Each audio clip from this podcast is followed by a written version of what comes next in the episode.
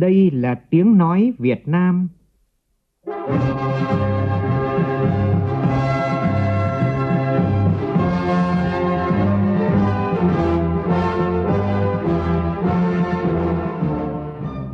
là tiếng nói Việt Nam phát thanh từ Hà Nội, thủ đô nước Cộng hòa xã hội chủ nghĩa Việt Nam.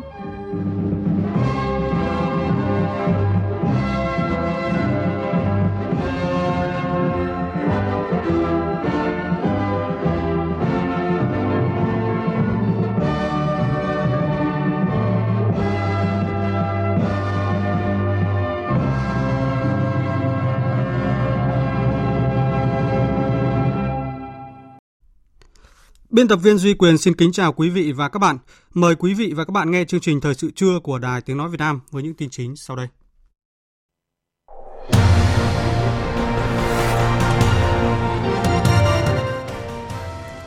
Tiếp tục chương trình Đại hội đại biểu toàn quốc Mặt trận Tổ quốc Việt Nam lần thứ 9. Sáng nay Đại hội tiến hành thảo luận và thông qua điều lệ Mặt trận Tổ quốc Việt Nam khóa 9 trước khi hiệp thương cử Ủy ban Trung ương Mặt trận Tổ quốc Việt Nam khóa 9 nhiệm kỳ 2019-2024.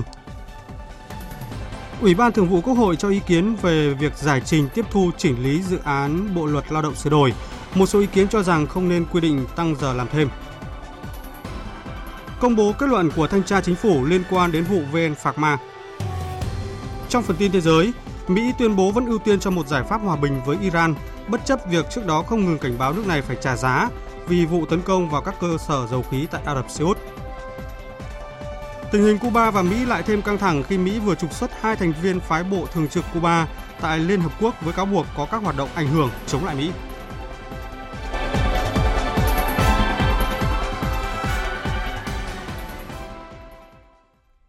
Bây giờ là nội dung chi tiết. Tiếp tục chương trình Đại hội đại biểu toàn quốc Mặt trận Tổ quốc Việt Nam lần thứ 9 nhiệm kỳ 2019-2024. Sáng nay các đại biểu thảo luận ở hội trường góp ý vào báo cáo chính trị Đại hội Mặt trận Tổ quốc Việt Nam lần thứ 9. Và cũng trong sáng nay, Đại hội thông qua điều lệ Mặt trận Tổ quốc Việt Nam khóa 9, hiệp thương cử 374 vị tham gia Ủy ban Trung ương Mặt trận Tổ quốc Việt Nam khóa 9. Nhóm phóng viên Nguyễn Hằng và Lại Hoa phản ánh. Góp ý vào báo cáo chính trị Đại hội Mặt trận Tổ quốc Việt Nam lần thứ 9, các đại biểu tiếp tục khẳng định tinh thần đoàn kết toàn dân tộc là đường lối chiến lược của cách mạng Việt Nam, là động lực và là nguồn lực to lớn trong xây dựng và bảo vệ Tổ quốc. Đồng thời đề nghị mặt trận tiếp tục mở rộng, đa dạng hóa các hình thức tập hợp, vận động, đoàn kết rộng rãi các tầng lớp nhân dân. Hòa thượng Thích Thiện Nhơn cho biết, Giáo hội Phật giáo Việt Nam sẽ tiếp tục phát huy thế mạnh sẵn có, phấn đấu, nỗ lực, cống hiến hết mình vì lý tưởng xây dựng một xã hội tình thương, an lạc và hạnh phúc, góp phần xây dựng khối đại đoàn kết toàn dân tộc trong thời kỳ mới.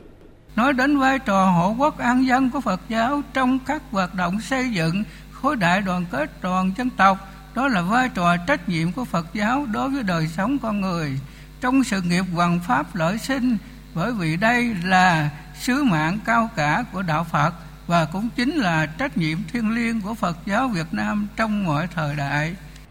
Nhiều đại biểu cũng cho rằng cần phát huy tinh thần tự lực, tự cường, tự tôn dân tộc, thi đua lao động, phát triển sản xuất, kinh doanh, phát huy tài năng sáng kiến, giúp nhau giảm nghèo bền vững, vươn lên làm giàu chính đáng, tạo điều kiện thuận lợi để nhân dân thực hiện dân chủ thông qua các cơ quan tổ chức đại diện và thực hiện dân chủ trực tiếp ở cơ sở, đồng thời lựa chọn các nội dung vấn đề giám sát phản biện xã hội phù hợp với chức năng, nhiệm vụ, điều kiện và khả năng của Mặt trận Tổ quốc ở mỗi cấp, mỗi địa phương.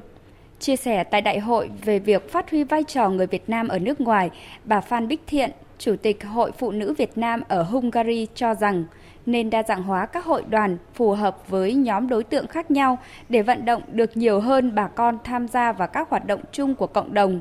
Cũng theo bà Phan Bích Thiện, Mặt trận Tổ quốc Việt Nam nên có cơ chế hỗ trợ thành viên trong việc kết nối các tổ chức tương đương của nước sở tại. Chú trọng vận động đội ngũ trí thức, các nhà khoa học, chuyên gia, doanh nhân, người thành đạt, người có ảnh hưởng là người Việt Nam tại nước sở tại tham gia vào việc thúc đẩy mối quan hệ giữa hai nước. Đây chính là những cái lực lượng họ không chỉ có uy tín đối với cộng đồng người Việt mà họ còn có uy tín đối với cộng đồng người nước sở tại. Chính vì vậy, nếu chúng ta khuyến khích động viên được đội ngũ này thông qua tầm ảnh hưởng và các mối quan hệ của họ với chính quyền cũng như tổ chức các nước sở tại, thì chúng ta sẽ thúc đẩy được rất là tốt các quan hệ về chính trị, kinh tế, khoa học, thương mại giữa Việt Nam và các nước. Cũng trong sáng nay, các đại biểu thảo luận và thông qua điều lệ Mặt trận Tổ quốc Việt Nam khóa 9, hiệp thương cử Ủy ban Trung ương Mặt trận Tổ quốc Việt Nam khóa 9. Theo đó, số lượng ủy viên Ủy ban Trung ương Mặt trận Tổ quốc Việt Nam khóa 9 nhiệm kỳ 2019-2024 gồm 385 vị. Đại hội đã hiệp thương cử 374 vị tham gia Ủy ban Trung ương Mặt trận Tổ quốc Việt Nam khóa 9 nhiệm kỳ 2019-2024. Trong phiên bế mạc vào chiều nay thì Đại hội sẽ nghe báo cáo kết quả hội nghị lần thứ nhất Ủy ban Trung ương Mặt trận Tổ quốc Việt Nam khóa 9 nhiệm kỳ 2019-2024. Đại hội cũng sẽ công bố danh sách đoàn chủ tịch, ban thường trực và các chức danh trong ban thường trực. Đại hội sẽ đưa ra lời kêu gọi và thông qua nghị quyết của đại hội. Ngay sau khi bế mạc đại hội, Ban thường trực Ủy ban Trung ương Mặt trận Tổ quốc Việt Nam sẽ tổ chức họp báo, thông báo kết quả Đại hội đại biểu toàn quốc Mặt trận Tổ quốc Việt Nam lần thứ 9, nhiệm kỳ 2019-2024. Đài Tiếng nói Việt Nam sẽ tường thuật trực tiếp phiên bế mạc của đại hội vào lúc 13 giờ 55 phút trên sóng của kênh thời sự VV1. Quý vị quan tâm chú ý theo dõi. Sáng nay, Ủy ban Thường vụ Quốc hội cho ý kiến về việc giải trình tiếp thu chỉnh lý dự án Bộ luật Lao động sửa đổi. Nội dung được các thành viên Thường vụ Quốc hội tập trung góp ý đó là các quy định liên quan đến tăng giờ làm thêm và tăng tuổi nghỉ hưu. Phóng viên Nguyên Nhung phản ánh. Cho rằng mặc dù việc tăng giờ làm thêm lên trên 300 giờ hiện nay vẫn đang tồn tại ở một số doanh nghiệp. Tuy nhiên, nếu vì vậy mà quy định vào Bộ luật Lao động sửa đổi lần này trong điều kiện công tác thanh tra, kiểm tra và chế tài xử lý vi phạm còn hạn chế, sẽ dẫn đến doanh nghiệp lợi dụng khai thác sức lao động. Hậu quả là người lao động cạn kiệt sức khỏe sớm hơn so với tuổi lao động và ảnh hưởng tới việc chăm sóc gia đình. Để nâng cao đời sống cho người lao động, có nhiều cách, trong đó có cách tăng hàm lượng chất xám, tăng giá trị sản phẩm, chứ không phải chỉ tăng thời gian lao động để tăng thu nhập. Chủ tịch Hội đồng Dân tộc của Quốc hội Hà Ngọc Chiến nêu ý kiến. Lao động của công nhân thì bây giờ đang 48 tiếng, để chúng ta lại nâng lên, kéo dài khung thời gian thỏa thuận lên 400 giờ. Như thế là đúng là đi ngược cái xu thế của ngay lộ trình của chúng ta. Thứ hai nữa là những cái nơi khác thì người ta giảm thời gian lao động nhưng mà người ta vẫn đảm bảo về cái đời sống, về y tế, về chăm sóc sức khỏe, về các mặt khác. Đấy, thì chúng ta cũng phải phấn đấu đến như thế, chứ không phải chỉ bằng cách là tăng thời gian làm thêm đâu. Một số ý kiến cũng cho rằng thực tế việc tăng thời gian lao động thực sự cần thiết ở một số ngành nghề và ở nhóm lao động phổ thông trong một số lĩnh vực như da giày, thủy sản, dệt may, lắp ráp linh kiện điện tử. Do vậy, cũng nên cân nhắc có nên quy định mở rộng khung giờ làm thêm đối với một số ngành nghề để tăng thu nhập cho người lao động hay không. Tuy nhiên, kèm với đó phải có sự thỏa thuận hợp lý. Chủ nhiệm Ủy ban Đối ngoại của Quốc hội Nguyễn Văn Giàu cho rằng riêng chứ lao động này thì rõ ràng trong thực tiễn có làm vượt qua 300 giờ theo luật rồi đấy. Cái đấy là có thật. Nhưng không vì đó mà chúng ta luật hóa đưa lên 400 hay 500. Thì vấn đề này chúng ta còn cân nhắc về cái tài sản quý giá, cái nguồn lực quan trọng của một đất nước để phát triển một cách bền vững đất nước. Một số ngành nghề chúng ta sẽ xem xét cho sử dụng. Nhưng mà với điều kiện gì? Nếu sử dụng trên 300 giờ thì phải có tiền công, tiền lương, phải có chế độ bảo vệ sức khỏe, tái tạo sức lao động tốt hơn. Về nâng tuổi nghỉ hưu, đa số ý kiến đồng tình với việc cần quy định tăng tuổi nghỉ hưu, tuy nhiên cần quy định lộ trình hợp lý. Theo đó, đến năm 2028 sẽ có lao động nam đầu tiên nghỉ hưu ở độ tuổi 62 và năm 2035 sẽ có lao động nữ đầu tiên nghỉ hưu ở tuổi 60. Theo chương trình thì chiều nay Ủy ban Thường vụ Quốc hội bế mạc phiên họp thứ 37 sau một tuần làm việc. Trước khi bế mạc thì Ủy ban Thường vụ Quốc hội sẽ cho ý kiến dự án luật sửa đổi bổ sung một số điều của luật nhập cảnh, xuất cảnh, quá cảnh, cư trú của người nước ngoài tại Việt Nam. Sáng nay tại trụ sở Chính phủ, Ủy viên Bộ Chính trị, Phó Thủ tướng Vương Đình Huệ đã thân mật tiếp đại sứ các nước Nam Phi và Nigeria bàn về các vấn đề chuẩn bị cho chuyến thăm và làm việc của đoàn công tác của Chính phủ Việt Nam tới châu Phi trong thời gian tới và phát triển quan hệ hợp tác song phương giữa hai bên. Phóng viên Văn Hiếu đưa tin. Bày tỏ vui mừng được tiếp các vị đại sứ của Nam Phi và Nigeria, Phó Thủ tướng gửi lời cảm ơn của Việt Nam đối với Nam Phi và Nigeria đã ủng hộ Việt Nam trở thành Ủy viên không thường trực Hội đồng Bảo an Liên Hợp Quốc nhiệm kỳ 2020-2021. Đề nghị hai bên tiếp tục phối hợp chặt chẽ tại các diễn đàn đa phương, nhất là Liên Hợp Quốc, đóng góp vào hòa bình, ổn định ở hai khu vực và trên thế giới. Tiếp đại sứ Nam Phi Lech Goro, Phó Thủ tướng Vương Đình Huệ cho biết trong chuyến thăm Nam Phi sắp tới, đoàn đại biểu Chính phủ Việt Nam mong muốn tăng cường hợp tác nhiều mặt giữa hai bên, tập trung vào các vấn đề chính trị, ngoại giao, thương mại đầu tư, công nghiệp quốc phòng và phòng chống tội phạm. Đại sứ Lech Goro đánh giá cao các nội dung làm việc của hai bên sẽ góp phần củng cố và phát triển quan hệ hai nước trong giai đoạn tới và cho biết Nam Phi sẽ hỗ trợ tối đa để chuyến thăm đạt được kết quả tốt đẹp. Tiếp đại sứ Nigeria Francis Yang Efeduma, Phó Thủ tướng Vương Đình Huệ cho rằng Nigeria là nền kinh tế hàng đầu châu Phi và Việt Nam muốn thảo luận các biện pháp tăng cường hợp tác nhiều mặt giữa hai nước, trong đó tập trung vào các vấn đề chính trị, ngoại giao, thương mại, đầu tư và lĩnh vực nông nghiệp, thủy sản. Đồng thời, thông qua Nigeria, Việt Nam sẽ thúc đẩy mối quan hệ với cộng đồng kinh tế các nước Tây Phi, ECOWAS. Sáng nay tại Bộ Y tế, Thanh tra Chính phủ đã công bố kết luận thanh tra về việc cấp giấy phép nhập khẩu, giấy phép đăng ký lưu hành đối với 10 loại thuốc của công ty Helix, cấp giấy phép hoạt động cho công ty này và việc trúng các gói thầu cung cấp thuốc cho các bệnh viện của công ty cổ phần VN Pharma. Trước đó, ngày 18 tháng 9, thì Cơ quan An ninh Điều tra Bộ Công an cũng đã khởi tố vụ án thiếu trách nhiệm gây hậu quả nghiêm trọng xảy ra tại Cục Quản lý Dược và các cơ quan đơn vị có liên quan. Phóng viên Văn Hải thông tin. Theo kết luận của Thanh tra Chính phủ, Bộ Y tế đã cấp 607 giấy phép nhập khẩu thuốc chưa có số đăng ký, cũng không yêu cầu doanh nghiệp nộp giấy phép hoạt động về thuốc và nguyên liệu làm thuốc tại Việt Nam. Bộ đã ban hành thông tư số 47 không đúng với nội dung trong quyết định số 151 của Thủ tướng Chính phủ, dẫn đến việc cấp giấy phép nhập khẩu 200.000 hộp thuốc H. Capita và đã cho phép nhập khẩu được 9.300 hộp thuốc này vào Việt Nam. Công ty cổ phần VN Pharma đã dùng các thủ đoạn gian dối làm giả các loại giấy tờ để 9.300 hộp thuốc H. Capita được khoác áo nguồn gốc từ công ty Helix Canada, nhưng thực chất là thuốc xuất xứ từ Ấn Độ, để xin cấp phép nhập khẩu nhằm ăn chênh lệch giá và tham gia đấu thầu.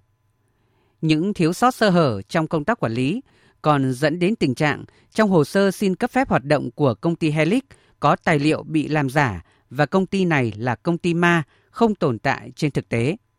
Kết luận của Thanh tra Chính phủ cũng nêu rõ, để xảy ra những sai sót trong việc nhập khẩu, cấp giấy đăng ký với 10 loại thuốc, trách nhiệm thuộc lãnh đạo Bộ Y tế, Cục Quản lý Dược thời điểm năm 2009, trong việc tham mưu xây dựng và ban hành thông tư. Đồng thời, lãnh đạo Bộ Y tế, Cục Quản lý Dược thời kỳ 2011-2014 cũng chịu trách nhiệm chính trong việc thiếu sự quan tâm chỉ đạo để sửa đổi bổ sung, điều chỉnh nội dung thông tư số 22/2009 cho phù hợp. Thanh tra Chính phủ kiến nghị Thủ tướng Chính phủ kiểm điểm lãnh đạo Bộ Y tế vì để xảy ra những tồn tại vi phạm tại kết luận này. Tại buổi công bố kết luận, Phó Tổng Thanh tra Chính phủ Đặng Công Huấn đề nghị Bộ Y tế chỉ đạo các bộ phận chuyên môn xây dựng các kế hoạch lộ trình về thời gian thực hiện theo nhóm vấn đề, gồm nhóm xây dựng điều chỉnh các cơ chế chính sách, xem lại chỗ nào còn sơ hở thì phải khắc phục, xây dựng kế hoạch tổ chức kiểm điểm đối với những cá nhân liên quan. Sáng nay, tại phiên tòa xét xử sơ thẩm vụ án cố ý làm trái quy định của nhà nước về quản lý kinh tế gây hậu quả nghiêm trọng xảy ra tại Bảo hiểm xã hội Việt Nam và Công ty cho thuê tài chính 2 trực thuộc Ngân hàng Nông nghiệp và Phát triển Nông thôn Việt Nam Agribank, đại diện Viện Kiểm sát giữ quyền công tố tại tòa đã trình bày bản luận tội và đề nghị các mức án đối với từng bị cáo. Tin cho biết, Viện Kiểm sát đã đề nghị tòa tuyên phạt các bị cáo Nguyễn Huy Ban, nguyên Tổng Giám đốc Bảo hiểm xã hội Việt Nam và Nguyễn Phước Tường, nguyên trưởng Ban Kế hoạch Tài chính, nay là vụ Kế hoạch Đầu tư kiêm Kế toán trưởng Bảo hiểm xã hội Việt Nam, từ 15 năm đến 16 năm tù. Lê Bạch Hồng, nguyên Thứ trưởng Bộ Lao động Thương binh và Xã hội, nguyên Tổng Giám đốc Bảo hiểm xã hội Việt Nam và Hoàng Hà, nguyên trưởng Phòng Kế hoạch Tổng hợp, Ban Kế hoạch Tài chính, nay là vụ Kế hoạch Đầu tư thuộc Bảo hiểm xã hội Việt Nam, từ 8 đến 9 năm tù. Trần Tiến Vĩ, nguyên là trưởng phòng kế hoạch tổng hợp, ban kế hoạch tài chính, nay là vụ kế hoạch đầu tư thuộc Bảo hiểm xã hội Việt Nam, từ 3 đến 4 năm tù, cùng về tội cố ý làm trái quy định của nhà nước về quản lý kinh tế gây hậu quả nghiêm trọng, theo quy định tại Điều 165 khoản 3 Bộ Luật Hình sự năm 1999.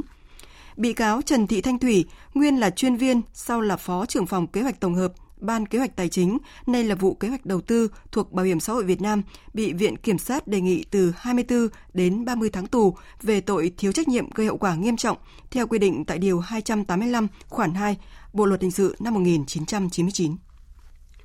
Ủy ban Kiểm tra Tỉnh ủy Hòa Bình vừa có báo cáo tổng hợp về việc Ủy ban Kiểm tra Đảng ủy Công an tỉnh Hòa Bình ban hành quyết định kỷ luật bằng hình thức khiển trách đối với 7 đảng viên có con được nâng điểm tại kỳ thi Trung học phổ thông quốc gia năm 2018.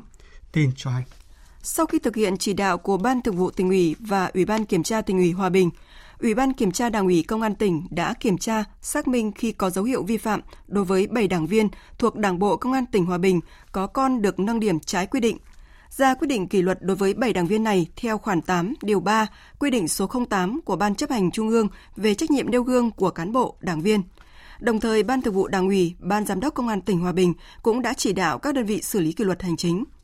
7 đảng viên bị kỷ luật bằng hình thức khiển trách gồm ông Nguyễn Văn Hải, Bí thư Đảng ủy Phòng Cảnh sát Giao thông, Phạm Tuấn Linh, Phó Bí thư Đảng ủy Phòng Cảnh sát Phòng cháy chữa cháy và Cứu hộ cứu nạn, Vũ Xuân Hùng, Đảng ủy viên Đảng bộ Phòng Cảnh sát Cơ động, Đặng Thị Kim Loan, Đảng ủy viên Đảng bộ Phòng Cảnh sát Giao thông, Đỗ Thị Thanh Hương, Chi ủy viên Chi bộ Phòng An ninh Chính trị Nội bộ, Đinh Thị Hồng Niên, Đảng viên Chi bộ Phòng An ninh Kinh tế và Nguyễn Thành Trung, Đảng viên Chi bộ Phòng An ninh Chính trị Nội bộ Công an tỉnh Hòa Bình. Thưa quý vị và các bạn, thời gian gần đây thì tình trạng sạt lở ven sông Thu Bồn, đoạn chảy qua vùng Gò Nổi, xã Điện Trung, thị xã Điện Bàn, tỉnh Quảng Nam ngày càng nghiêm trọng. Hàng chục hectare đất sản xuất của người dân đã bị dòng nước cuốn trôi. Phóng viên Tuyết Lê tại miền Trung phản ánh. Hiện nay, thị xã Điện Bàn có hơn 500 hộ dân nằm trong vòng nguy cơ sạt lở. Theo ông Trần Úc, Chủ tịch Ủy ban Nhân dân thị xã Điện Bàn, tỉnh Quảng Nam, từ năm 2015 đến nay, ngân sách trung ương và tỉnh đã hỗ trợ hơn 200 tỷ đồng giúp địa phương xây dựng các bờ kè. Tuy nhiên, hiện vẫn còn hơn 500 mét bờ sông chưa được xây kè. Trước mắt, địa phương hỗ trợ bà con trồng tre, cây bần hoặc dùng sọt đá tạm thời chống xói lở. Ông Trần Úc cho biết thêm, thị xã Điện Bàn kiến nghị Ủy ban Nhân dân tỉnh Quảng Nam xem xét đầu tư kinh phí xây dựng tuyến kè chống sạt lở bờ sông Vu Gia Thu Bồn, đảm bảo an toàn tính mạng và tài sản của bà con. Ủy ban thị xã cũng đã lên kế hoạch xác định vị trí điểm, đặc biệt là vị trí di dời những nơi thấp sang nhà kho. Tuy nhiên, sạt lở ven sông đang gây một nguy hại rất lớn. Chúng tôi cũng đã chủ động xác định một số khu vực tái định cư mới nếu nhân dân có nhu cầu di chuyển đến. Hiện nay rất nhiều điểm sạt lở nhưng biện pháp căn cơ rất khó, bởi vì 1 km kè nếu đầu tư tầm vào khoảng từ 20 đến 25 tỷ, nó vượt khả năng của thị xã. Dọc theo bờ sông Thu Bồn, khu vực Điện Trung, theo sông Vĩnh Điện, khu vực phường Vĩnh Điện đã sạt lở, kiến nghị tỉnh và trung ương để hỗ trợ địa phương. Tỉnh Quảng Nam hiện có hơn 1.200 hộ với 4.600 nhân khẩu nằm trong nguy cơ sạt lở ven sông ven núi. Trước tình hình này, Ủy ban Nhân dân tỉnh Quảng Nam chỉ đạo các địa phương sẵn sàng lên phương án di dời dân đến nơi an toàn. Ông Ngô Tấn, Phó Giám đốc Sở Nông nghiệp và Phát triển Nông thôn tỉnh Quảng Nam cho biết, tỉnh đã kiến nghị Trung ương hỗ trợ kinh phí để giúp các địa phương chủ động phòng chống thiên tai. Tỉnh cũng đã thiết lập lên 9 cái danh mục đề nghị Trung ương hỗ trợ kinh phí có cái sự khắc phục, hạn chế cái sạt lở bờ sông bờ biển, cũng giống như là phương án di dời dân. Tất cả những cái dự án mà sắp xếp dân cư, dự án mà khắc phục bờ sông bờ biển sạt lở thì đã có cái văn bản chỉ đạo các chủ đầu tư cũng giống như là nhà thầu tranh thủ thiết lập cái phương án để phòng chống lũ, phòng chống bão trước khi công trình hoàn thành. Cho nên là hiện nay đang rà soát tất cả các nhà thầu để vượt tiến độ để mà hạn chế đến mức thấp nhất ứng phó với thiên tai. Tiếp theo chương trình thì biên tập viên Phương Anh sẽ chuyển đến quý vị một số thông tin về thời tiết đáng chú ý. Thưa quý vị và các bạn, hiện nay thì khu vực miền Bắc chịu tác động của những sóng lạnh yếu nên trời mới chuyển mát, có mưa rào và dông vài nơi. Dự báo cuối tuần này, miền Bắc mới đón đợt không khí lạnh đầu tiên khiến trời chuyển se lạnh vào đêm và sáng, ban ngày có nắng hành vàng và nhiệt độ thấp nhất ở khu vực này trong đó có thủ đô Hà Nội sẽ xuống khoảng 21 đến 23 độ, gió đông bắc thổi nhẹ. Khu vực miền Trung các tỉnh từ Thanh Hóa và đến Thừa Thiên Huế trời nhiều mây hơn, đêm và sáng có mưa, có nơi mưa vừa mưa to và rải rác có dông, gió nhẹ. Trong cơn dông có khả năng xảy ra lốc sét, mưa đá và gió giật mạnh. Các tỉnh từ Đà Nẵng trở vào cho đến Bình Thuận có nơi mưa to đến rất to và dông, gió Tây đến Tây Nam cấp 2, cấp 3 và nhiệt độ trong khoảng 33 đến 34 độ. Khu vực Tây Nguyên và Nam Bộ thì có mưa vừa mưa to, có nơi mưa rất to và rải rác có dông, nhiệt độ trong khoảng 29 đến 32 độ. Chương trình Thời sự trưa tiếp tục với một số tin tức quốc tế. Các cuộc đàm phán thương mại Mỹ-Trung cấp phó trưởng đoàn đàm phán sẽ diễn ra trong 2 ngày, ngày 19 và 20 tháng 9 tại thủ đô Washington của Mỹ. Đây là các hoạt động gặp trực tiếp đầu tiên sau 2 tháng kể từ khi đàm phán giữa hai nước đổ vỡ. Phạm Huân, phóng viên Đài Tiếng Nói Việt Nam thường trú tại Mỹ đưa tin. Đoàn đàm phán Trung Quốc bao gồm 130 quan chức được dẫn đầu bởi Thứ trưởng Tài chính Liêu Mân và đoàn đàm phán của Mỹ được đại diện bởi Phó đại diện Thương mại Jeffrey Cheris. Nội dung các cuộc thảo luận dự kiến sẽ chủ yếu xoay quanh lĩnh vực nông nghiệp, bao gồm việc Mỹ yêu cầu Trung Quốc mua nhiều hơn đậu nành và một số nông sản khác của Mỹ. Hai bên cũng dự kiến sẽ thảo luận vấn đề sở hữu trí tuệ và chuyển giao công nghệ bắt buộc. Các cuộc đàm phán cấp phó trưởng đoàn đàm phán được tổ chức nhằm mở đường cho đối thoại cấp cao vào đầu tháng 10 nhằm tìm giải pháp cho các biện pháp trả đũa thuế quan giữa hai nước. Vòng đàm phán cấp cao vào tháng 10 sẽ có sự tham gia của đại diện Thương mại Mỹ Robert Lighthizer và Bộ trưởng Tài chính Steven Mnuchin và Phó Thủ tướng Trung Quốc Liêu Hạc. Mỹ và Triều Tiên có thể sớm nối lại các cuộc đàm phán về phi hạt nhân hóa vì hai bên vẫn duy trì liên lạc thường xuyên. Đây là phát biểu với báo giới của ông Lee Do-hun, đặc phái viên Hàn Quốc về hòa bình và an ninh trên bán đảo Triều Tiên, khi tới Washington, Mỹ để hội đàm với đặc phái viên Mỹ về Triều Tiên Stephen Began. Hai bên dự kiến gặp nhau trong ngày hôm nay để thống nhất lập trường trước khi Washington và Bình Nhưỡng đàm phán về việc phi hạt nhân hóa Triều Tiên để đổi lại những nhượng bộ về kinh tế và chính trị. Đặc phái viên hai nước dự kiến thảo luận về các cách thức duy trì đối thoại với Triều Tiên trong khi vẫn đạt được tiến bộ trong các vấn đề quan trọng. Bộ trưởng Thương mại Nhật Bản Isugawa Awa nhất trí với đề nghị của Seoul về việc tiến hành tham vấn trong khuôn khổ giải quyết tranh chấp thông qua Tổ chức Thương mại Thế giới WTO. Tin cho biết. Ngày 11 tháng 9 vừa qua, Hàn Quốc đã gửi khiếu nại lên Tổ chức Thương mại Thế giới WTO về việc Nhật Bản hạn chế xuất khẩu sang Hàn Quốc 3 vật liệu quan trọng dùng trong sản xuất chip và màn hình điện thoại thông minh. Bộ trưởng Thương mại Hàn Quốc cho biết nước này sẽ tìm cách chấm dứt biện pháp hạn chế xuất khẩu này thông qua các cuộc tham vấn song phương, và nếu các cuộc đối thoại này không giải quyết được vấn đề, Seoul sẽ đề nghị Ủy ban giải quyết tranh chấp của WTO phán quyết về vụ việc này. Ngày 18 tháng 9 vừa qua, Hàn Quốc cũng đã chính thức loại Nhật Bản ra khỏi danh sách các đối tác thương mại đáng tin cậy của Seoul. Quan hệ hai nước đã xuống mức thấp nhất trong nhiều năm qua liên quan đến việc công ty Nhật Bản phải bồi thường cho các nạn nhân Hàn Quốc bị cưỡng bức lao động trong thời gian Nhật Bản đô hộ bán đảo Triều Tiên. Chính phủ Mỹ đang có nguy cơ đóng cửa sau khi các nhà lập pháp lưỡng đảng không đạt được thỏa thuận về gói chi ngân sách. Tuy nhiên, Hạ viện Mỹ vừa thông qua dự luật chi tiêu ngắn hạn nhằm cấp ngân sách cho chính phủ hoạt động cho tới ngày 21 tháng 11 tới. Tin cho hay. Dự luật bao gồm các điều khoản yêu cầu Bộ Nông nghiệp cung cấp số liệu của từng bang về tác động của cuộc chiến thương mại Mỹ-Trung và mở rộng tài trợ cho một loạt các chương trình y tế, bao gồm Trung tâm Y tế Cộng đồng và Bảo hiểm Y tế tại lãnh thổ của Mỹ. Dự luật cũng mở rộng chương trình Bảo hiểm lũ lụt quốc gia và ủy quyền cho Ngân hàng xuất nhập khẩu. Văn kiện này đã được chuyển tới Thượng viện để bỏ phiếu thông qua. Để có hiệu lực, dự luật này phải được phê chuẩn của hai viện Quốc hội và Tổng thống Mỹ Donald Trump, sau đó ký phê duyệt. Biện pháp này cho phép các nghị sĩ Mỹ có thêm thời gian để nhất trí về một dự luật ngân sách toàn diện hơn.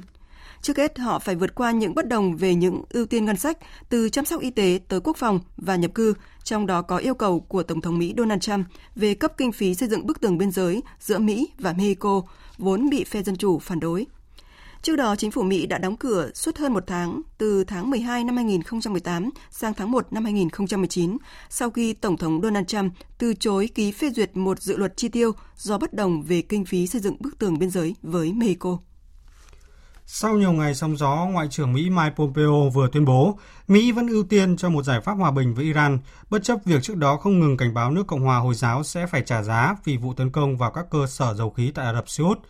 Liệu vùng vịnh có sóng yên biển lặng sau phát biểu này của người đứng đầu ngành ngoại giao Mỹ hay không? Dù câu trả lời vẫn còn đề ngỏ, song chắc chắn điều này đã góp phần nào giúp hạ nhiệt căng thẳng. Biên tập viên Thu Hoài tổng hợp thông tin. Phát biểu với báo chí sau cuộc gặp với một trong những nhân vật quyền lực bậc nhất các tiểu vương quốc Ả Rập Thống Nhất, Thái tử Mohammed bin Zayed Al Nahyan, Ngoại trưởng Mỹ Mike Pompeo nhấn mạnh sứ mệnh của ông là tạo dựng một liên minh nhằm đi tới hòa bình. Tôi đã ở đây vì các nỗ lực ngoại giao và để xây dựng một liên minh nhằm đạt được hòa bình và giải quyết hòa bình cho vấn đề này. Đó là sứ mệnh của tôi và tôi hy vọng nước Cộng hòa Hồi giáo Iran cũng nhìn mọi chuyện giống như vậy. Nhóm nổi dậy người Houthi tại Yemen đã thừa nhận tiến hành các vụ tấn công hôm 14 tháng 9 vừa qua. Tuy nhiên, sự thừa nhận này lại bị Mỹ và đồng minh Ả Rập Xê Út bác bỏ. Những nước này khẳng định vụ tấn công chắc chắn là đến từ phía Bắc, trong khi Yemen lại ở phía Nam. Quân đội Mỹ thậm chí đã lập một danh sách các mục tiêu tại Iran, bao gồm cả nhà máy lọc dầu Abadan, một trong những nhà máy lọc dầu lớn nhất thế giới, hay đảo Kha, khu vực xuất khẩu dầu mỏ lớn nhất đất nước. Trong một phát biểu mới đây, Tổng thống Iran Hassan Rouhani cảnh báo, một cuộc không kích của Mỹ hay Ả Rập Xê Út đều có thể gây ra một cuộc chiến tranh toàn diện, đồng thời nhấn mạnh Iran không muốn chiến tranh nhưng cũng sẽ không ngần ngại nếu điều này là cần thiết để tự vệ. Chính Ả Rập Xê Út và các tiểu vương quốc Ả Rập Thống Nhất và Mỹ đã khơi mào cho cuộc chiến ở khu vực này. Chúng tôi không phải là bên đầu tiên phá vỡ thỏa thuận, không phải là nước cắt đứt quan hệ trước. Lập trường cứng rắn của cả Mỹ và Iran đã làm gia tăng lo ngại về một sự leo thang vũ trang sau các vụ tấn công hôm 14 tháng 9 nhằm vào trái tim của ngành công nghiệp dầu mỏ Ả Rập Xê Út và khiến nước xuất khẩu dầu mỏ hàng đầu thế giới phải cắt giảm một nửa sản lượng.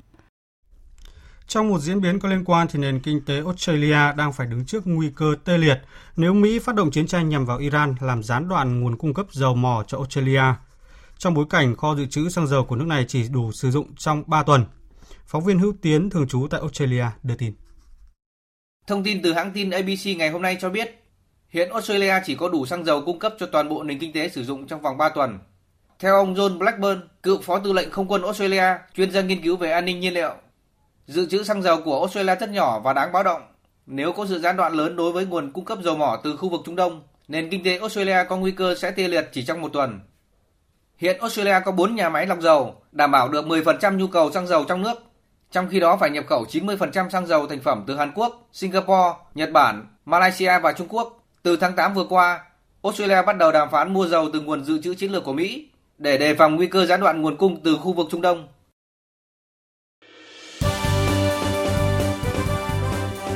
Thời sự tiếng nói Việt Nam. Thông tin nhanh, bình luận sâu, tương tác đa chiều.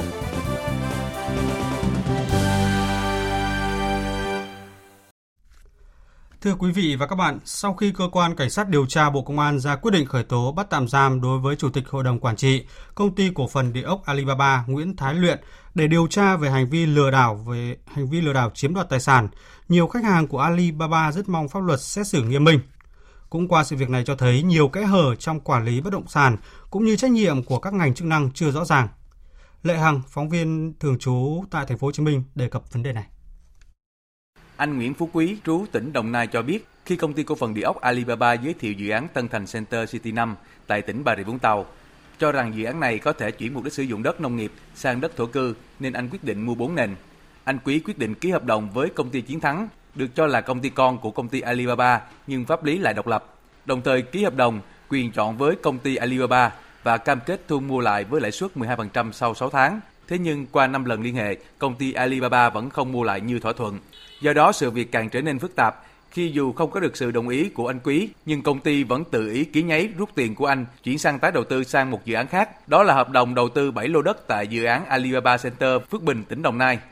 Thấy có dấu hiệu lừa đảo, anh Quý yêu cầu chấm dứt hợp đồng, rút lại vốn nhưng công ty không giải quyết. Hôm 18 tháng 9, sau khi báo chí thông tin các lãnh đạo công ty Alibaba bị bắt, anh Quý mong pháp luật xử lý thật nghiêm minh. Là mình biết là mình đã bị lừa rồi, tôi muốn nói lên tiếng nói con lợn để giúp mọi người đừng tiếp tục xa vào cái bẫy công ty Alibaba giống tôi vậy. Cái kiểu con họ là họ cũng không cần làm ra sổ để làm gì, mà họ chỉ chiếm dụng vốn của khách hàng, trả tiền lại cho khách hàng lợi nhuận và đánh vào ngay những cái lòng tham của những người tham lợi nhuận cao thì họ chỉ trả 1-2 lần lợi nhuận. Ngoài anh Quý, hôm nay nhiều khách hàng sau khi hay tin bộ sậu lãnh đạo của công ty Alibaba sa vào vòng lao lý đã không khỏi rối bời, bởi nhiều tài sản của họ đầu tư vào dự án của công ty có nguy cơ bị mất trắng, dù nhân viên của Alibaba vẫn tìm cách trấn an khách hàng. Là người đại diện cho 3 khách hàng khiếu kiện tố cáo công ty Alibaba với cơ quan công an, luật sư Trần Minh Cường, đoàn luật sư Thành phố Hồ Chí Minh cho rằng hiện nay pháp luật liên quan đến bất động sản còn nhiều kẽ hở nên chủ đầu tư có dấu hiệu lách luật lừa đảo nhằm chiếm dụng vốn. Trường hợp của Alibaba là một ví dụ, cho nên các cơ quan chức năng cần có những quy định chặt chẽ rõ ràng hơn trong hợp đồng thỏa thuận góp vốn, quyền chọn ở các dự án bất động sản. Pháp luật quy định là khi dự án có đủ điều kiện để huy động vốn thì ký hợp đồng mua bán với khách hàng. Hiện nay các chủ đầu tư lách luật nhằm ký các cái thỏa thuận dân sự nhằm huy động vốn một phần hoặc lên đến 95% dưới dạng là hợp đồng thỏa thuận chuyển nhượng quyền sử dụng đất hoặc là hợp đồng góp vốn xây dựng cơ sở hạ tầng hợp tác đầu tư. Về bản chất đó là các cái hợp đồng mua bán. Tuy nhiên mà được lách luật dưới các cái tiêu đề khác nhau. Các cơ quan chức năng cần phải xem xét lại cái việc này và có những cái quy định cụ thể hơn. Theo ông Phạm Ngọc Hưng, Phó Chủ tịch Hiệp hội Doanh nghiệp Thành phố Hồ Chí Minh, thì đây là vụ việc xảy ra thời gian dài và có nhiều đơn thư khiếu nại tố cáo của khách hàng nhưng các cơ quan chức năng chưa làm hết trách nhiệm của mình. Để tránh tình trạng đáng tiếc xảy ra trong thời gian tới thì các địa phương phải làm nghiêm vấn đề này. Cái vấn đề là các cơ quan quản lý nhà nước không làm nghiêm cái việc này. Đối với nhà dân sửa nhà đó, trở về Đống Cát là đã có quản lý đô thị ta tới ta hỏi. Trong khi đây người ta làm dự án to đô, người ta buôn bán lên mạng, ta làm e-sale thì các cơ quan quản lý nhà nước lại không có ngó ngàng gì cả. Các địa phương phải kiểm soát chặt chẽ, phải quy trách nhiệm của những người đứng đầu của các địa phương và các cơ quan mà liên quan, như là thanh tra xây dựng, thanh tra về trên khi trên địa bàn của họ xảy ra những việc đó, họ phải chịu trách nhiệm. Trong một diễn biến mới nhất liên quan đến vụ án thì cơ quan cảnh sát điều tra công an thành phố Hồ Chí Minh vừa tiến hành triệu tập nhiều lãnh đạo của công ty cổ phần địa ốc Alibaba để phục vụ công tác điều tra liên quan đến việc khởi tố vụ án lừa đảo chiếm đoạt tài sản xảy ra tại công ty này. Trong số những người được triệu tập có bà Huỳnh Thị Ngọc Như, Phó Tổng Giám đốc Đối ngoại và Đào tạo của công ty Alibaba. Yêu cầu bà này có mặt vào lúc 8 giờ 30 phút sáng nay tại trụ sở của cơ quan cảnh sát điều tra công an thành phố Hồ Chí Minh. Trước đó thì sáng qua bà Huỳnh Thị Ngọc Như đã tổ chức live stream trên mạng xã hội Facebook để trấn an khách hàng. Quý vị và các bạn đang nghe chương trình Thời sự trưa của Đài Tiếng nói Việt Nam. Chương trình tiếp tục với các nội dung.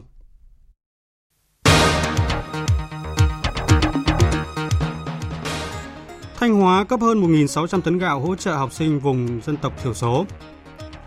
Hậu Giang nông dân chưa thể thu hoạch mía do không có đơn vị thu mua. Quan hệ Mỹ-Cuba tiếp tục có những diễn biến căng thẳng.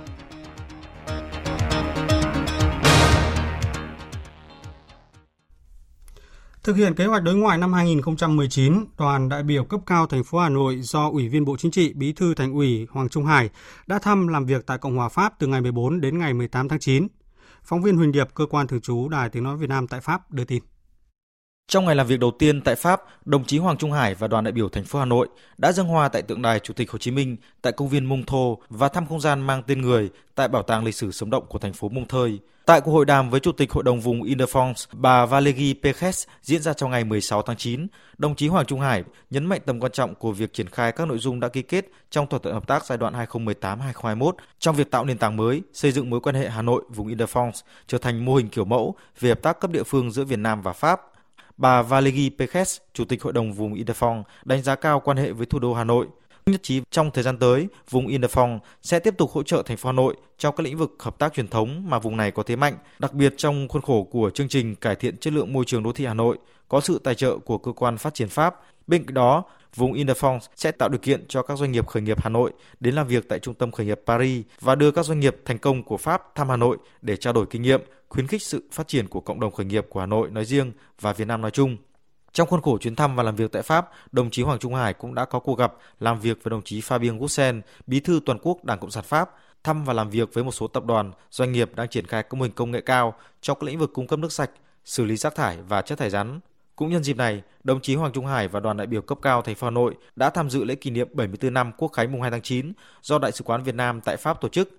Tại buổi lễ trang trọng này, đồng chí Hoàng Trung Hải đã trao tặng huân chương hữu nghị của nhà nước Việt Nam cho nguyên đại sứ Pháp tại Việt Nam Bertrand Lottolari. Sáng nay tại thị xã Nghĩa Lộ, tỉnh Yên Bái diễn ra hội nghị thường trực Hội đồng Nhân dân các tỉnh Trung Du và miền núi phía Bắc lần thứ 7 với chủ đề đổi mới nâng cao chất lượng hoạt động của đại biểu Hội đồng Nhân dân cấp tỉnh. Phó Chủ tịch Quốc hội Phùng Quốc Hiển chủ trì hội nghị. Tin của phóng viên Đinh Tuấn và Thừa Xuân, cơ quan thường trú Tây Bắc. Phát biểu tại hội nghị, Phó Chủ tịch Quốc hội Phùng Quốc Hiển nhấn mạnh, đổi mới hệ thống cơ quan dân cử, đổi mới là đòi hỏi cấp thiết, chỉ có đổi mới thì mới đáp ứng được mong mỏi của cử tri và nhân dân đặt niềm tin vào cơ quan dân cử. Để nâng cao chất lượng hoạt động của Hội đồng Nhân dân, cần đổi mới trên 3 góc độ: quyết định các vấn đề quan trọng của địa phương, quyết định các chính sách của địa phương và giám sát để luật pháp, chính sách được thực thi và đi vào cuộc sống. Phó Chủ tịch Quốc hội đề nghị phải thay đổi cách thức hoạt động của Hội đồng Nhân dân từ khâu nắm bắt tâm tư, nguyện vọng của cử tri đến xem xét, thẩm tra, giám sát, đánh giá đến đưa ra nghị quyết. Muốn làm được việc này thì phải chú ý đến công tác cán bộ. Mỗi vị đại biểu Hội đồng Nhân dân cần phải dành thời gian cho hoạt động của Hội đồng Nhân dân, cần phát huy tính chủ động khi tiếp cận vấn đề, nghiên cứu lý luận, bám sát vào những chủ trương, định hướng lớn của Đảng và Nhà nước. Sáng nay tại Hà Nội, Bộ Nông nghiệp và Phát triển Nông thôn tổ chức hội nghị tổng kết 15 năm thực hiện nghị quyết 37 của Bộ Chính trị về phương hướng phát triển kinh tế xã hội và bảo đảm quốc phòng an ninh vùng Trung Du và miền núi Bắc Bộ đến năm 2020. Tin của phóng viên Kim Thanh.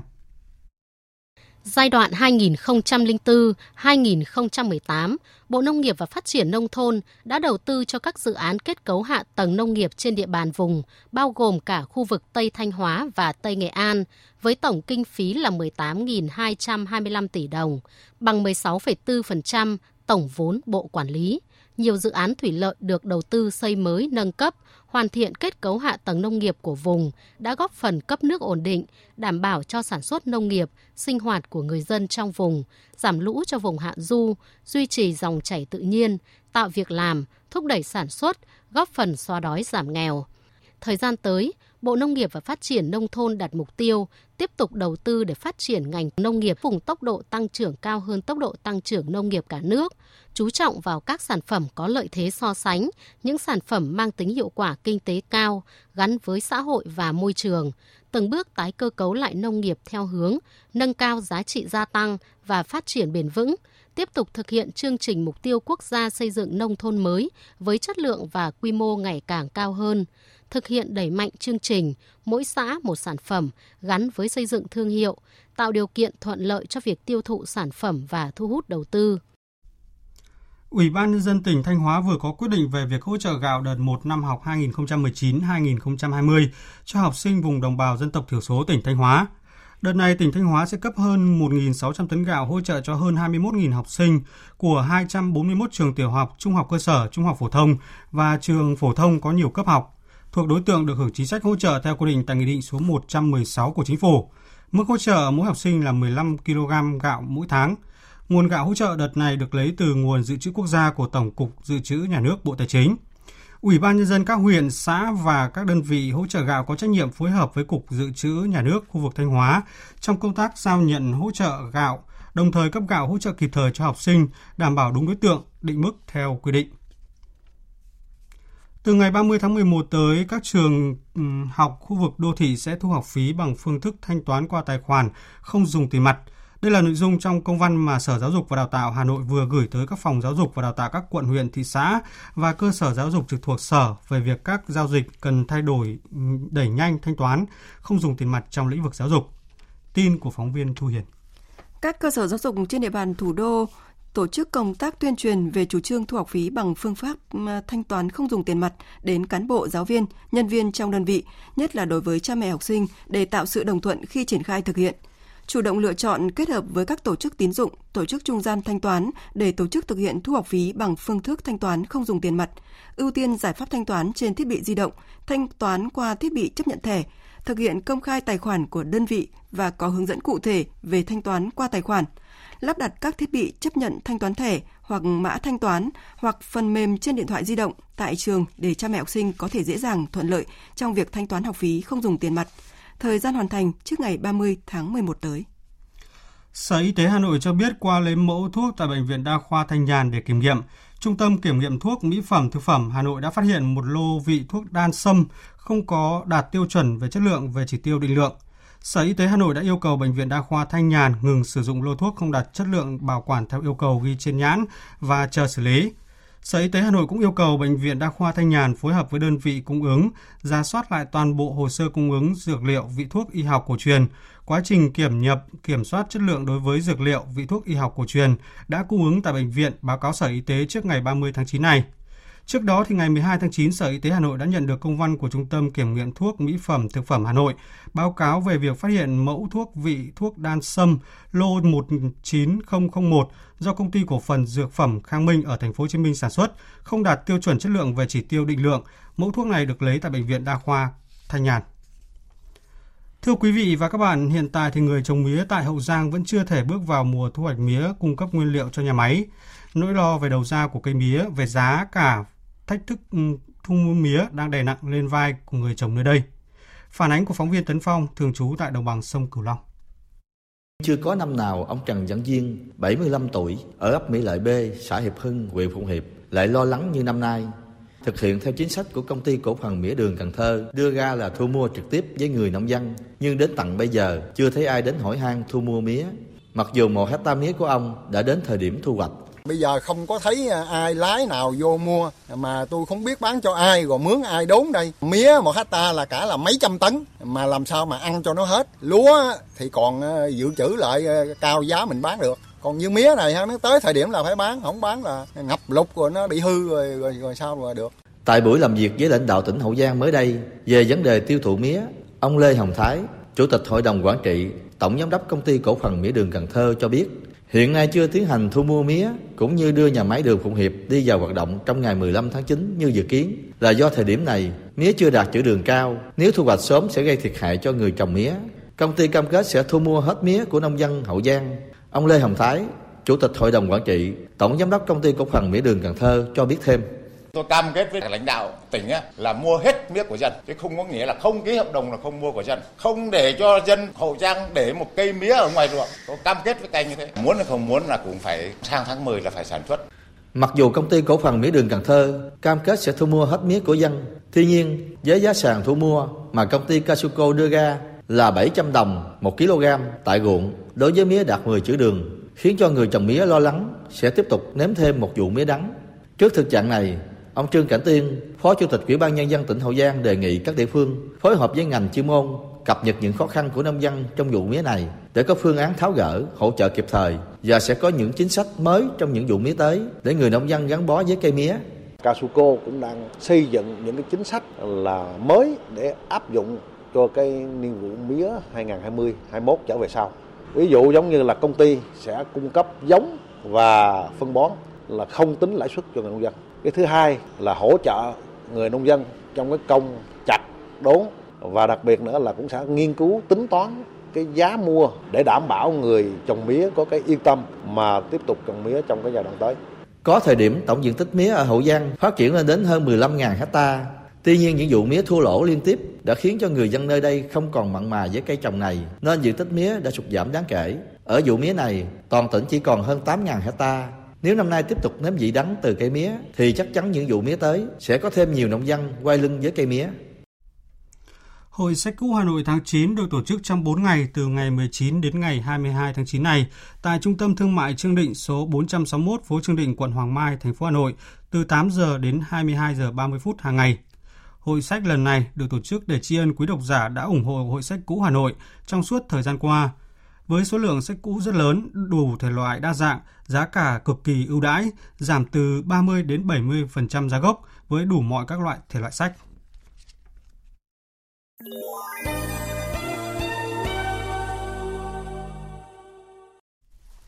Chủ tịch Ủy ban châu Âu Jean-Claude Juncker vừa cho biết khối này có khả năng đạt được một thỏa thuận về việc Anh ra khỏi Liên minh châu Âu hay còn gọi là Brexit. Tin cho biết. Tuyên bố được đưa ra sau khi chính phủ Anh thông báo sẽ đưa ra các giải pháp về vấn đề nước này rời Liên minh châu Âu nhưng không tuân theo một hạn chót mang tính máy móc.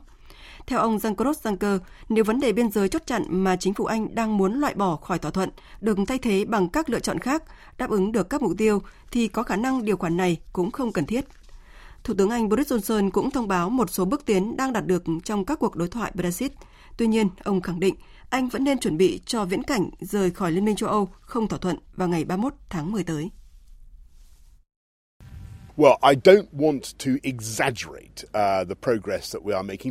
Chúng tôi muốn mọi người hiểu rằng chúng tôi đang nỗ lực để tìm cách đưa nước Anh ra khỏi Liên minh châu Âu và có thể làm được những điều khác biệt. Theo đó, nước Anh không nằm dưới sự kiểm soát của Liên minh châu Âu trong các điều khoản luật và chính sách thương mại, những vấn đề tồn tại của thỏa thuận hiện nay. Chúng tôi muốn đi theo hướng bảo vệ Ireland, chắc chắn không có một biên giới cứng theo bất cứ hình thức nào tại Bắc Ireland, cũng như bảo vệ thỏa thuận thứ 6 tốt lành. Tôi nghĩ chúng ta có thể tìm thấy cách để thúc đẩy những điều này. Nga và Ukraine đã không thành công trong việc đạt được một thỏa thuận trung chuyển khí đốt mới tới châu Âu. Tuy nhiên, hai bên cho biết các cuộc đối thoại diễn ra tích cực và sẽ có cuộc gặp lại để cố gắng tìm kiếm một thỏa thuận trước khi thỏa thuận hiện nay hết hạn. Tin cho ai? Hiện đang có một số rào cản đối với thỏa thuận như bất đồng chính trị giữa hai quốc gia, cuộc xung đột ở miền đông Ukraine và vụ kiện tụng giữa tập đoàn khí đốt Nga Gazprom và tập đoàn năng lượng Ukraine Naftogaz. Bộ Năng lượng Ukraine nhận định vẫn có rủi ro về việc vận chuyển khí đốt của Nga tới châu Âu có thể bị gián đoạn. Tuy nhiên, Ukraine đang đưa ra chuẩn bị cần thiết để đảm bảo nguồn cung được tiếp tục. Mặc dù vậy, hai bên vẫn bày tỏ thiện chí tiếp tục đối thoại. Bộ trưởng Năng lượng Nga Alexander Novak cho biết.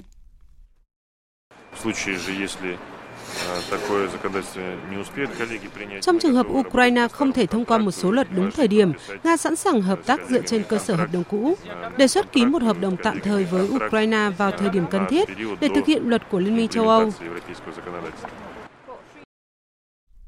Ở một diễn biến khác, thì Ủy ban châu Âu cho biết các cuộc đàm phán ba bên ở Bruxelles, Bỉ giữa Liên minh châu Âu EU, Nga và Ukraine về đảm bảo nguồn cung khí đốt cho châu Âu đang diễn ra mang tính xây dựng, nhưng khả năng đạt được thỏa thuận về một hợp đồng dài hạn vẫn xa vời.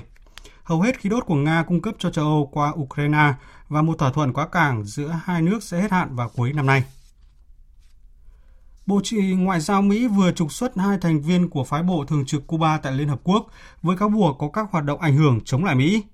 Ngay lập tức, Ngoại trưởng Cuba đã phản đối hành động của Mỹ, đồng thời cáo buộc Mỹ kích động leo thang căng thẳng ngoại giao giữa hai nước. Tổng hợp của biên tập viên Vũ Anh Tuấn. Trong tuyên bố trên mạng Twitter, Ngoại trưởng Cuba Rodríguez nêu rõ việc trục xuất là nhằm kích động leo thang ngoại giao, dẫn tới việc đóng cửa các đại sứ quán song phương, thắt chặt hơn nữa lệnh cấm vận và tạo thêm căng thẳng giữa hai nước.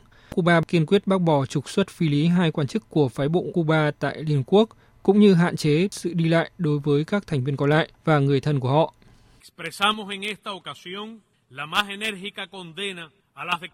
Việc Mỹ cáo buộc các nhân viên ngoại giao của Cuba thực hiện các hành động không tương thích với vị thế của một nhà ngoại giao là sự vu khống. Điều này cũng thể hiện thái độ thù địch và vô trách nhiệm của Mỹ nhằm thắt chặt phong tỏa ngoại giao và kinh tế Cuba. Đây là động thái chống lại thế giới. Quyết định được đưa ra khi các nhà lãnh đạo thế giới tham dự hội nghị thường niên của Đại hội đồng Liên Hợp Quốc trong tháng này. Đây là dấu hiệu mới nhất cho thấy mối quan hệ ngày càng xấu đi giữa Mỹ và Cuba kể từ khi Tổng thống Mỹ Donald Trump nhậm chức vào tháng 1 năm 2017. Mỹ nói rằng mục tiêu chính của chiến dịch là gây áp lực buộc Cuba phải từ bỏ ủng hộ Tổng thống Venezuela Nicolás Maduro, điều mà Cuba tuyên bố sẽ không bao giờ làm. Hội đồng Bảo an Liên Hợp Quốc vừa lên án hàng loạt các vụ tấn công khủng bố ở Afghanistan trong những tuần gần đây, đặc biệt là vụ tấn công ở Kalat, tỉnh Zabul ngày hôm qua, cũng như các vụ tấn công khác tại thủ đô Kabul và tỉnh Pakwan, miền trung Afghanistan trước đó. Tin chi tiết như sau. Trong một thông cáo báo chí, Hội đồng Bảo an Liên Hợp Quốc kêu gọi cộng đồng quốc tế tích cực hợp tác với chính phủ Afghanistan trong cuộc chiến chống chủ nghĩa khủng bố. Hội đồng Bảo an cũng tái khẳng định chủ nghĩa khủng bố đang tạo thành một trong những mối đe dọa nghiêm trọng nhất đối với hòa bình và an ninh quốc tế. Ngày 17 tháng 9 vừa qua, nhóm phiến quân Taliban đã nhận trách nhiệm thực hiện các vụ tấn công tại thủ đô Kabul và tỉnh Pakwan, làm ít nhất 30 người thiệt mạng và 45 người khác bị thương. Trước đó cùng ngày, ít nhất 24 người đã thiệt mạng và 32 người khác đã bị thương trong vụ nổ gần khu vực diễn ra cuộc vận động tranh cử của Tổng thống Ghani ở thành phố Charikak, thủ phủ tỉnh Pakwan. Một thẩm phán tòa án bang của Brazil ra phán quyết tập đoàn khai thác khoáng sản Vale của nước này phải bồi thường tổng cộng gần 3 triệu đô la Mỹ cho gia đình 3 nạn nhân thiệt mạng trong vụ vỡ đập hồ chứa chất thải hồi tháng 1 vừa qua, cướp đi sinh mạng của hơn 240 người. Đây là lần đầu tiên các cá nhân thắng kiện trong vụ kiện tập đoàn Vale trong vụ vỡ đập, một trong những tai nạn công nghiệp nghiêm trọng nhất ở Brazil. Tiếp theo chương trình thời sự trưa nay là trang tin đầu tư tài chính và bản tin thể thao. Trang tin đầu tư tài chính. Thưa quý vị và các bạn, giá vàng trong nước sáng nay tăng nhẹ theo đà tăng của giá vàng thế giới. Cuối giờ sáng nay tại Thành phố Hồ Chí Minh, công ty vàng bạc đá quý Sài Gòn niêm yết giá vàng SJC mua vào ở mức là 41.650.000 đồng một lượng và bán ra là 41.950.000 đồng một lượng. Còn tại Hà Nội, công ty trách nhiệm hữu hạn vàng bạc đá quý Bảo Tín Minh Châu niêm yết giá vàng ròng Thăng Long mua vào là 41.780.000 đồng một lượng và bán ra là 42.230.000 đồng một lượng. Hôm nay, Ngân hàng Nhà nước công bố tỷ giá trung tâm của đồng Việt Nam với đô la Mỹ ở mức 23.142 đồng đổi 1 đô la Mỹ, giảm 1 đồng so với hôm qua. Đa số các ngân hàng thương mại sáng nay niêm yết tỷ giá ngoại tệ đồng đô la Mỹ phổ biến ở mức mua vào là 23.120 đồng và bán ra là 23.270 đồng 1 đô la Mỹ.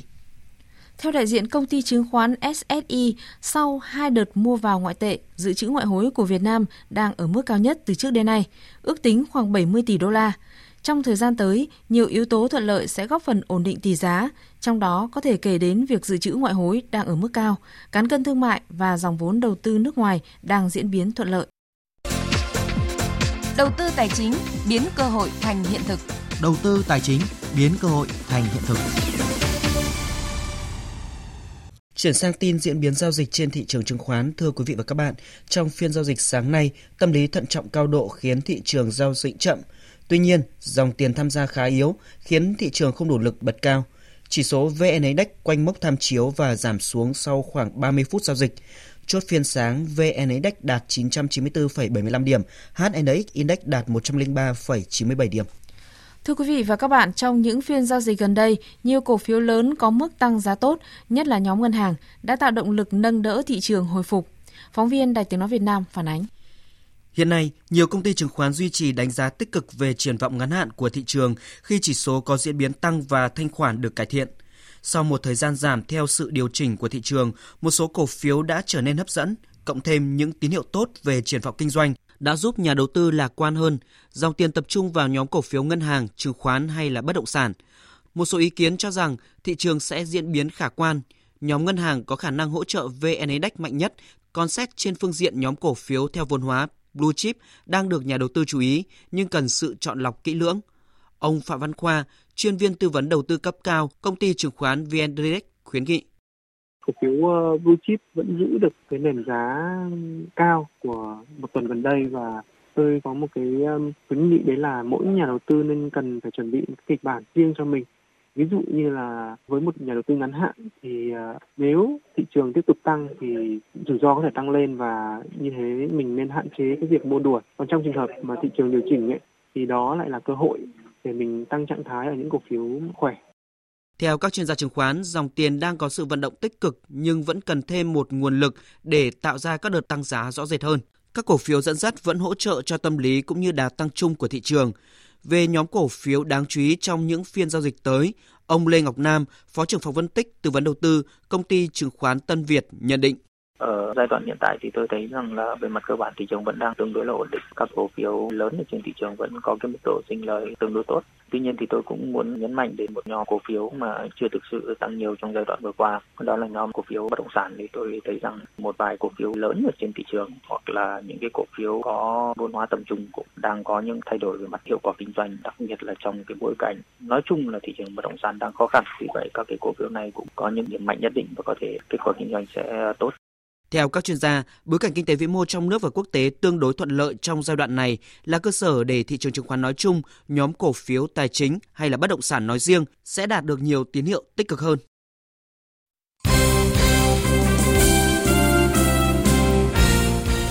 Thưa quý vị và các bạn, sáng nay giải bóng bàn Cúp Hội Nhà báo Việt Nam lần thứ 13 năm 2019 chính thức khởi tranh tại nhà thi đấu Trịnh Hoài Đức, Hà Nội. Giải đấu năm nay đã thu hút gần 200 vận động viên thuộc 42 cơ quan báo chí, các liên chi hội nhà báo trực thuộc Trung ương, Hội Nhà báo Việt Nam, Hội Nhà báo các địa phương. Ngay từ đầu giờ sáng, không khí rộn ràng đầy hứng khởi đã đến từ những gương mặt vận động viên tham dự giải. Là đơn vị được đánh giá khá mạnh ở giải năm nay, đoàn vận động viên Đài Tiếng Nói Việt Nam dự với 11 vận động viên đăng ký thi đấu ở tất cả các nội dung đơn, đôi và đồng đội. Với quyết tâm giành thành tích cao nhất, vận động viên Trần Mạnh Cường, Liên chi hội nhà báo Đài Tiếng Nói Việt Nam nói: Mục tiêu phấn đấu của anh em năm nay là phấn đấu giành được cái giải ở nội dung đồng đội. Đấy là một cái giải mà rất khó khăn kiếm giải và anh em rất là mong muốn có được cái giải danh giá này. Thật ra thì trong các đối thủ của mùa giải năm nay thì vẫn có những cái đối thủ của rất là mạnh của các cái đơn vị mà đã tham gia từ những mùa giải trước. Tuy nhiên thì ở cái giải này thì nhìn vào cái danh sách thi đấu, cái con đường đi của chúng ta thì có vẻ là thuận lợi hơn so với những cái mùa giải trước. Một số cái đơn vị mạnh như là báo Công an hay là báo Nhân dân thì trước mắt là ở những cái vòng ngoài là chúng ta chưa phải đụng độ với họ. Cho nên là hy vọng là năm nay sẽ phấn đấu là giành được giải. Vận động viên Lê Thị Công Nhân, Liên chi hội Đài Truyền hình Thành phố Hồ Chí Minh cho rằng đây là cơ hội để các nhà báo cả nước được giao lưu học hỏi. Anh em làm báo với nhau là coi như một cái đại gia đình, thì cái giải này cũng là một cái dịp để mà hội ngộ, gặp nhau, làm quen. Bên cạnh cái chuyện học tập thì mình cũng có cái mục tiêu là giao lưu với anh em cùng nghề, bạn nghề cả nước. Giải đấu sẽ kết thúc vào ngày 22 tháng 9. Câu lạc bộ Hà Nội đã đăng quang ngôi vô địch V-League 2019 sớm 2 vòng đấu sau khi giành chiến thắng tối thiểu 1-0 trước Sông Lam Nghệ An trên sân Vinh ở trận đấu vòng 24 diễn ra chiều qua. Với chiến thắng này, Hà Nội được 52 điểm sau 24 vòng đấu, bỏ xa đội xếp thứ 2 là câu lạc bộ Thành phố Hồ Chí Minh tới 10 điểm, trong khi đối thủ chỉ còn 3 trận, qua đó bảo vệ thành công chức vô địch V-League 2019. Đây là chức vô địch thứ 5 của câu lạc bộ Hà Nội kể từ khi thăng hạng chuyên nghiệp 4 lần trước vào các năm 2010, 2013, 2016 và 2018. Chiều qua tại Chonburi, Thái Lan, đội tuyển nữ U16 Việt Nam đã thi đấu trận thứ 2 tại bảng B, vòng chung kết giải U16 nữ châu Á 2019 và để thua U16 nữ Hàn Quốc 0-3. Ở trận đấu sớm tại bảng B diễn ra cùng ngày, U16 Cộng hòa Dân chủ Nhân dân Triều Tiên thắng đậm U16 nữ Trung Quốc 4-0. Hiện U16 nữ Triều Tiên được 6 điểm tuyệt đối sau 2 lượt trận, đứng đầu bảng, cùng có 3 điểm là Hàn Quốc và Trung Quốc, chia nhau 2 vị trí tiếp theo, còn nữ U16 Việt Nam đứng cuối bảng. Ngày thi đấu cuối cùng của giải golf Lexus Challenger tổ chức tại sân Laguna Lanco đã chứng kiến cuộc so tài giữa golfer số 1 Việt Nam Trần Lê Duy Nhất và tay golf nghiệp dư số 1 Trương Chí Quân. Với tổng điểm -1 sau 4 ngày thi đấu, Trần Lê Duy Nhất đã lên ngôi vô địch tại giải Lexus Challenger 2019. Lexus Challenger 2019 khép lại với ngôi vô địch thuộc về Trần Lê Duy Nhất, trong khi Trương Chí Quân trở thành tay golf nghiệp dư có thành tích tốt nhất, cùng đạt điểm dương 1 như Doãn Văn Định, và đây là giải đấu hiếm hoi mà cả 3 vị trí đầu tiên đều thuộc về các golfer Việt Nam. Ông Nguyễn Thái Dương, cố vấn chuyên môn của giải đánh giá. Có thể nói là cái chất lượng tổng thể của các giải đấu của VPGA Tour thì càng ngày càng tăng cao. Các bạn có thể thấy những cái điểm số ví dụ như -7 của Tăng Nhân Phú, -5 của ngày hôm qua, rồi Trần Lê Duy Nhất thì vẫn luôn giữ được cái phong độ đỉnh cao vốn có của anh ấy. Nhưng mà nhìn chung là các vận động viên trẻ cũng như các vận động viên Việt Nam càng ngày càng tiến bộ. Thì đây là một điều cực kỳ đáng mừng đối với golf Việt Nam. Thưa quý vị và các bạn, đêm qua và rạng sáng nay đã diễn ra lượt trận đầu tiên vòng bảng Europa League. Hai đại diện của bóng đá Anh là Arsenal và Manchester United đều giành được chiến thắng. Tại bảng F, đương kim Á quân Arsenal có chiến thắng đậm 3-0 trong chuyến làm khách trên sân của đại diện bóng đá Đức là Eintracht Frankfurt. Trả lời truyền thông sau trận đấu, huấn luyện viên Unai Emery của Arsenal dành nhiều lời khen cho các cầu thủ trẻ mà ông đã sử dụng trong trận này. Họ đã có cơ hội thi đấu, được thể hiện và giúp đỡ nhiều cho đội bóng của chúng tôi. Tôi nhận thấy các cầu thủ trẻ đã tự tin hơn nhiều và tôi tin họ sẽ có đóng góp nhiều cho Arsenal ở mùa giải này. Tôi sẽ tiếp tục trao cơ hội cho họ và hy vọng họ sẽ giúp đội bóng trở nên mạnh mẽ hơn. Còn tại bảng L, Manchester United có trận thắng nhọc nhằn 1-0 khi tiếp Astana của Kazakhstan. Trong một số trận đấu đáng chú ý khác, ở bảng A, Sevilla thắng đậm chủ nhà Karabakh 3-0. Ở bảng E, Lazio bất ngờ nhận thất bại 1-2 trong chuyến làm khách của đại diện bóng đá Romania là FC Cluj. Trong khi tại bảng G, chủ nhà AS Roma thắng đậm Istanbul Basaksehir của Thổ Nhĩ Kỳ 4-0. Dự báo thời tiết. Phía Tây Bắc Bộ có mưa rào và dông vài nơi, gió nhẹ, nhiệt độ từ 22 đến 32 độ. Phía Đông Bắc Bộ và Thanh Hóa có mưa rào và dông vài nơi, gió Đông Bắc cấp 2, cấp 3, nhiệt độ từ 23 đến 33 độ. Các tỉnh từ Nghệ An đến Thừa Thiên Huế, phía Bắc có mưa rào rải rác và có nơi có dông. Phía Nam có mưa, có nơi mưa vừa, mưa to và dông, gió nhẹ, nhiệt độ từ 23 đến 32 độ. Các tỉnh ven biển từ Đà Nẵng đến Bình Thuận có mưa rào và rải rác có dông, cục bộ có mưa vừa mưa to, gió Tây đến Tây Nam cấp 2, cấp 3, nhiệt độ từ 24 đến 33 độ. Tây Nguyên có mưa rào và rải rác có dông, cục bộ có mưa vừa mưa to, gió Tây Nam cấp 2, cấp 3, nhiệt độ từ 20 đến 30 độ. Nam Bộ có mưa rào và dông vài nơi, riêng chiều tối có mưa rào và dông rải rác, gió Tây Nam cấp 2, cấp 3, nhiệt độ từ 23 đến 32 độ. Khu vực Hà Nội chiều nắng, đêm có mưa vài nơi, gió Đông Bắc cấp 2, cấp 3, nhiệt độ từ 24 đến 33 độ. Dự báo thời tiết biển, vịnh Bắc Bộ và vùng biển từ Quảng Trị đến Quảng Ngãi có mưa rào và dông vài nơi, tầm nhìn xa trên 10 km, gió Đông Bắc cấp 3, cấp 4. Từ gần sáng ngày mai mạnh dần lên cấp 4, cấp 5. Vùng biển từ Bình Định đến Ninh Thuận, Bình Thuận đến Cà Mau có mưa rào và rải rác có dông, tầm nhìn xa từ 4 đến 10 km, gió Tây đến Tây Nam cấp 3, cấp 4. Trong cơn dông có khả năng xảy ra lốc xoáy và gió giật mạnh. Vùng biển từ Cà Mau đến Kiên Giang bao gồm cả Phú Quốc có mưa rào và dông rải rác, tầm nhìn xa trên 10 km, giảm xuống từ 4 đến 10 km trong mưa, gió Tây đến Tây Nam cấp 3, cấp 4. Trong cơn dông có khả năng xảy ra lốc xoáy và gió giật mạnh. Khu vực Bắc Biển Đông có mưa rào và dông vài nơi, tầm nhìn xa trên 10 km, gió Bắc đến Tây Bắc cấp 4, cấp 5. Khu vực giữa Biển Đông và Nam Biển Đông có mưa rào và dông rải rác, tầm nhìn xa trên 10 km, giảm xuống từ 4 đến 10 km trong mưa, gió Tây đến Tây Nam cấp 4, cấp 5. Trong cơn dông có khả năng xảy ra lốc xoáy và gió giật mạnh. Khu vực quần đảo Hoàng Sa thuộc thành phố Đà Nẵng có mưa rào và dông vài nơi, tầm nhìn xa trên 10 km, gió Bắc đến Tây Bắc cấp 4. Khu vực quần đảo Trường Sa thuộc tỉnh Khánh Hòa có mưa rào và dông vài nơi, tầm nhìn xa trên 10 km, gió Tây đến Tây Nam cấp 4. Trong cơn dông có khả năng xảy ra lốc xoáy và gió giật mạnh. Vịnh Thái Lan có mưa rào và dông rải rác, tầm nhìn xa trên 10 km, giảm xuống từ 4 đến 10 km trong mưa, gió Tây Nam đến Tây cấp 3, cấp 4. Trong cơn dông có khả năng xảy ra lốc xoáy và gió giật mạnh. Thông tin về thời tiết vừa rồi cũng đã kết thúc chương trình Thời sự trưa nay của Đài Tiếng Nói Việt Nam. Chương trình do biên tập viên Duy Quyền, Đức Hưng, Minh Châu, Thu Hòa và kỹ thuật viên Nguyễn Mến thực hiện. Chịu trách nhiệm nội dung Đồng Mạnh Hùng. Cảm ơn quý vị đã quan tâm lắng nghe. Kính chào và hẹn gặp lại.